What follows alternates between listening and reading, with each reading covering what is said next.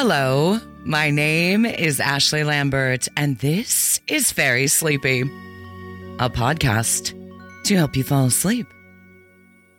So, close your eyes, take a deep breath, and settle in. And get ready for tonight's story The Enchanted Types by L. Frank Baum. So, if you're following the news, you might have heard or even seen that the sitting president of Mexico posted a picture of an Alux this week on Twitter. Is this the first photographic evidence of a realm that is not our own? I don't know. Nalux are conceived of being small, only about knee high, and in appearance resembling miniature traditionally dressed Maya people. Tradition holds that they're generally invisible, but are able to assume physical form for purposes of communicating with and, let's face it, frightening humans. They are generally associated with natural features like forests and caves, stones and fields, but can also be enticed to move. Their description and mythological role is somewhat reminiscent of other sprite like mythical entities in a number of other cultural traditions, like hmm, the leprechaun. It is believed that it's not good to name them aloud, as it will summon a disgruntled Alux from its home. Whoops. Hopefully, that particular enchanted type will forgive me for saying its name out loud. Tonight's story is also about a small enchanted type called a Knook, who, while trying to help, wreaks some havoc in the fashion world. The Enchanted Types from L. Frank Baum's book, American Fairy Tales. And I hope it makes you very, very sleepy.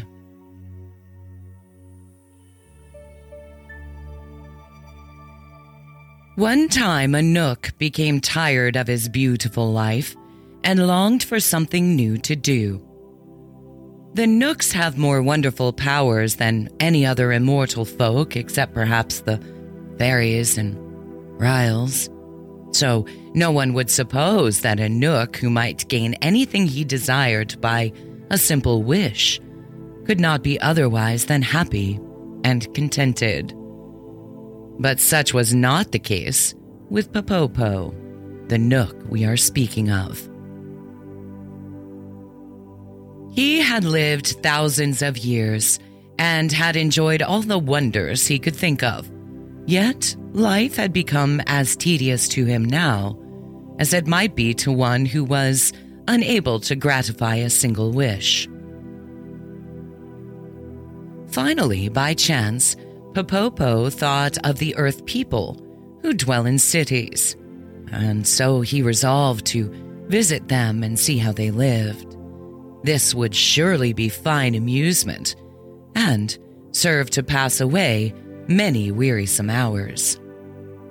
Therefore, one morning, after a breakfast so dainty that you could scarcely imagine it, Popopo set out for the earth and at once was in the midst of a big city. His own dwelling was so quiet and peaceful that the roaring noise of the town startled him. His nerves were so shocked that before he had looked around three minutes, he decided to give up the adventure and instantly return home.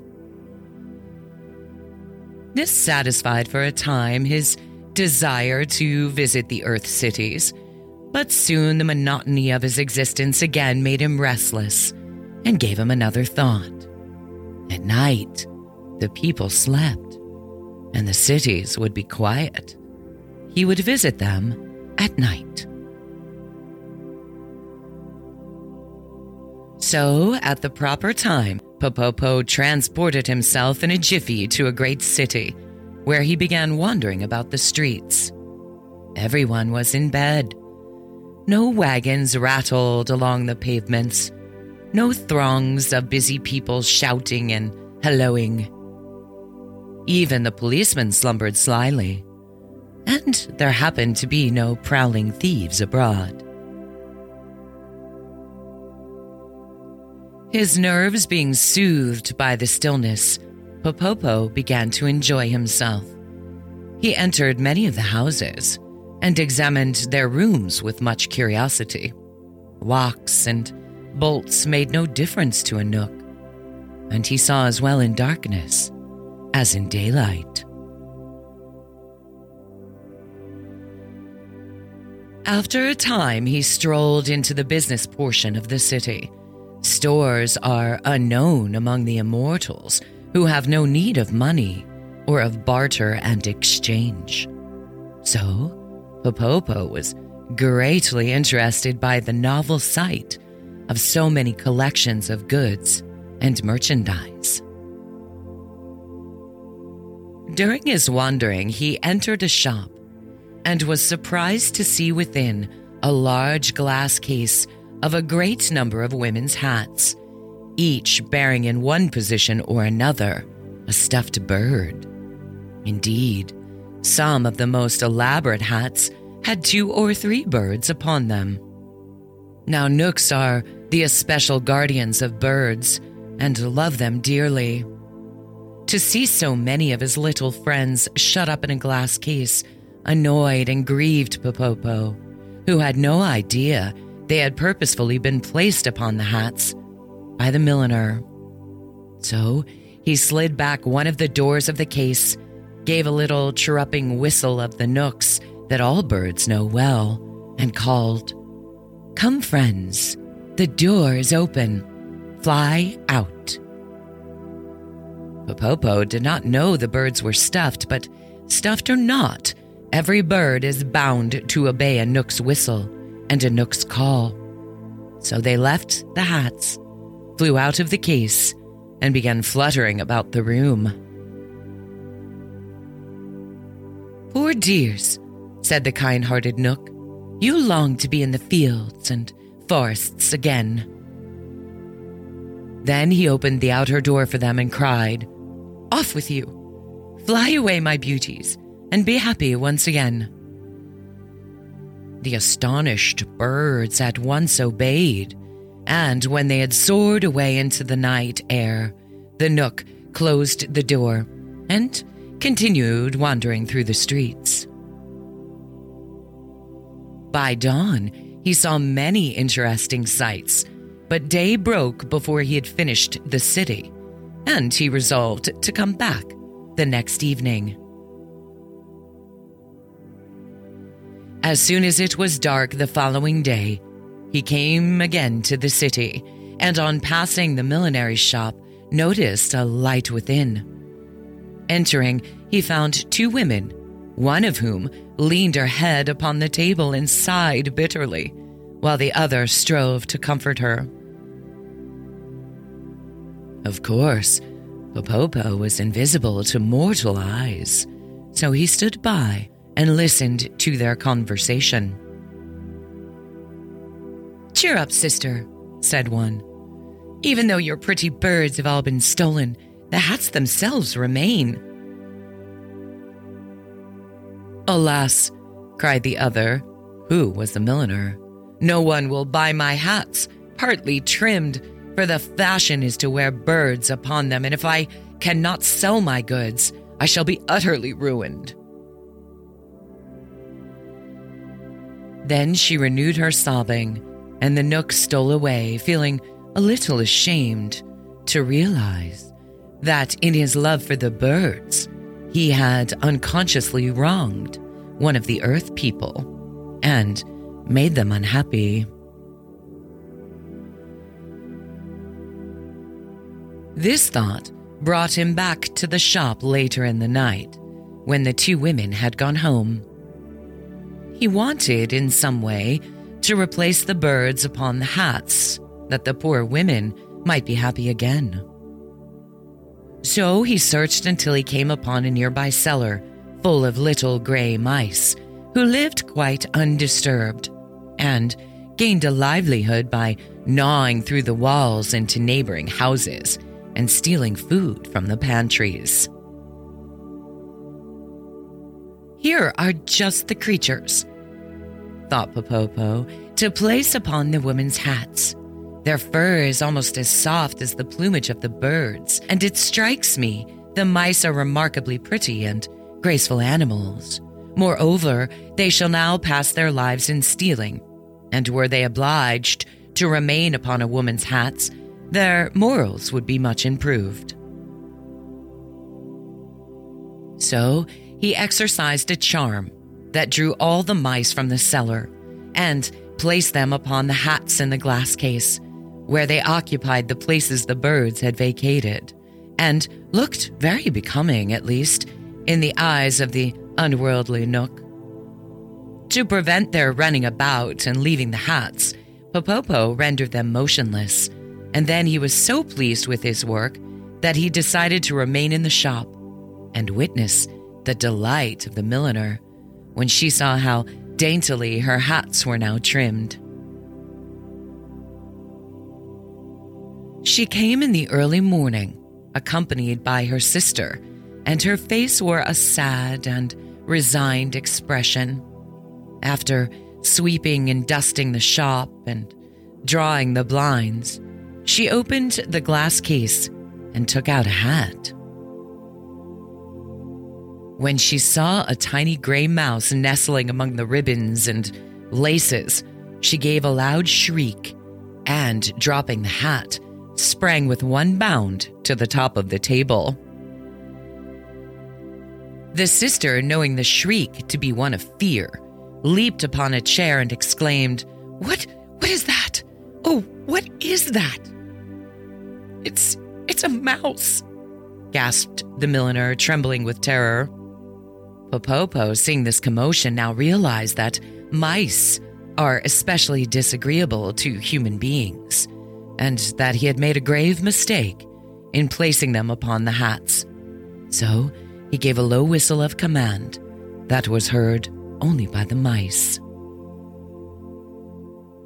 Instantly, they all jumped from the hats, dashed out the open door of the glass case, and scampered away to their cellar. But this action so frightened the milliner and her sister that, after giving several loud screams, they fell upon their backs on the floor and fainted away.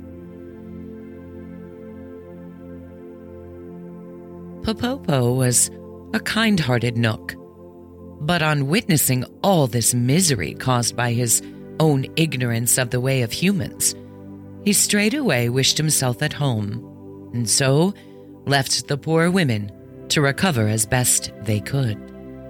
Yet, he could not escape a sad feeling of responsibility. And after thinking upon the matter, he decided that since he had caused the milliner's unhappiness by freeing the birds, he could set the matter right by restoring them to the glass case. He loved the birds and disliked to condemn them to hats again. But that seemed the only way to end the trouble. So he set off to find the birds. They had flown a long distance, but it was nothing to Popopo to reach them in a second. And he discovered them sitting upon the branches of a big chestnut tree and singing gaily. When they saw the Knook, the birds cried, Thank you, thank you for setting us free. Do not thank me, returned the Knook, for I have come to send you back to the millinery shop. Why? demanded a blue jay angrily, while the others stopped their songs. Because I find the woman considers you her property and your loss has caused her much unhappiness, answered Popopo. But remember how unhappy we were in that glass case? said a robin redbreast gravely. And as for being her property, you're Knook and the natural guardian of all birds. So you know that nature created us free. To be sure, wicked men shot and stuffed us and sold us to the milliner. But the idea of our being her property is nonsense. Popopo was puzzled. If I leave you free, he said, wicked men will shoot you again, and you will be no better off than before. Puh, exclaimed the blue jay. We can't be shot now, for we're stuffed. Indeed. Two people fired shots at us this morning, but the bullets only ruffled our feathers. We do not fear men now. Listen, said Popopo sternly, for he felt the birds were getting the best of the argument. The poor milliner's business will be ruined if I do not return you to her shop. It seems you are necessary to trim the hats properly. It is the fashion for women to wear birds upon their headgear. So the poor milliner's wares, although beautified by lace and ribbons, are worthless unless you are perched upon them fashions, said another bird solemnly, are made by humans. What law is there among birds or knooks that requires us to be part of their fashion? What do we have to do with fashions anyway? screamed a linnet. If it were the fashion to wear knooks perched upon women's hats, would you be contented to stay there? Answer me, Popopo.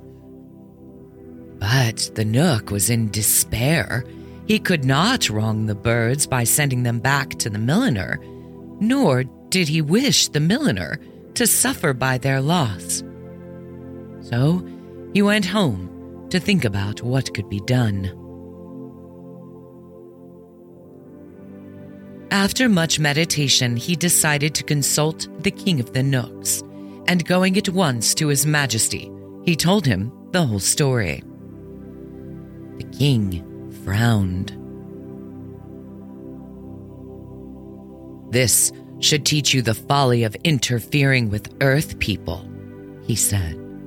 But since you have caused all this trouble, it is your duty to remedy it. Our birds cannot be on hats, that is certain. Therefore, you must have the fashions changed so it will no longer be stylish for women to wear birds upon their hats. How shall I do that? asked Popopo. Easily enough. Fashions often change among the Earth people who tire quickly of any one thing. When they read in their newspapers and magazines that the style of so and so, they never question the matter and at once obey the mandate of fashion. So, you must visit the newspapers and magazines and enchant the types. Enchant the types, echoed Popopo in wonder. Just so. Make them read that it is no longer fashion to wear birds upon hats. That will afford relief to your poor milliner, and at the same time set free thousands of our darling birds who have been so cruelly used. Popopo thanked the wise king and followed his advice. The office of every newspaper and magazine in the city was visited by the Knook, and then he went on to other cities until there was not a publication in the land that had not a new fashion note in its pages. Sometimes Popopo enchanted the types so that whoever read the print would only see what the Knook wished them to. Sometimes he called upon the busy editors and befuddled their brains until they wrote exactly what he wanted them to. Mortals seldom know how greatly they are influenced by fairies, knooks, and ryls, who often put thoughts into their heads that only the wise little immortals could have conceived. The following morning, when the poor milliner looked over her newspaper, she was overjoyed to read that no woman could now wear a bird upon her hat and be in style, for the newest fashion required only ribbons and laces. Popopo, after this, found much enjoyment in visiting every millinery shop he could find and giving new life to the stuffed birds which were carelessly tossed aside as useless. And they flew to the fields and the forests with songs of thanks to the good Knook who had rescued them.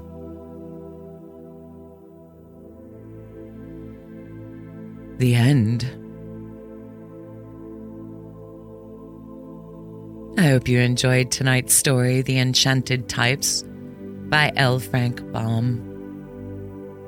Even though it was written in a different time, it's still very relevant today. How fashion drives what's popular and what's not popular. Thank you so much for listening. Thank you so much for all the downloads and the comments and the shares. I'm super excited today because Fairy Sleepy surpassed 500,000 downloads.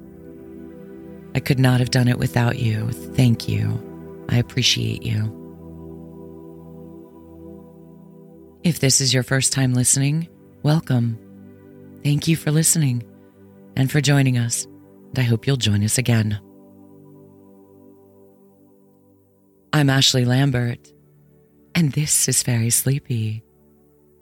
Until next time, good night.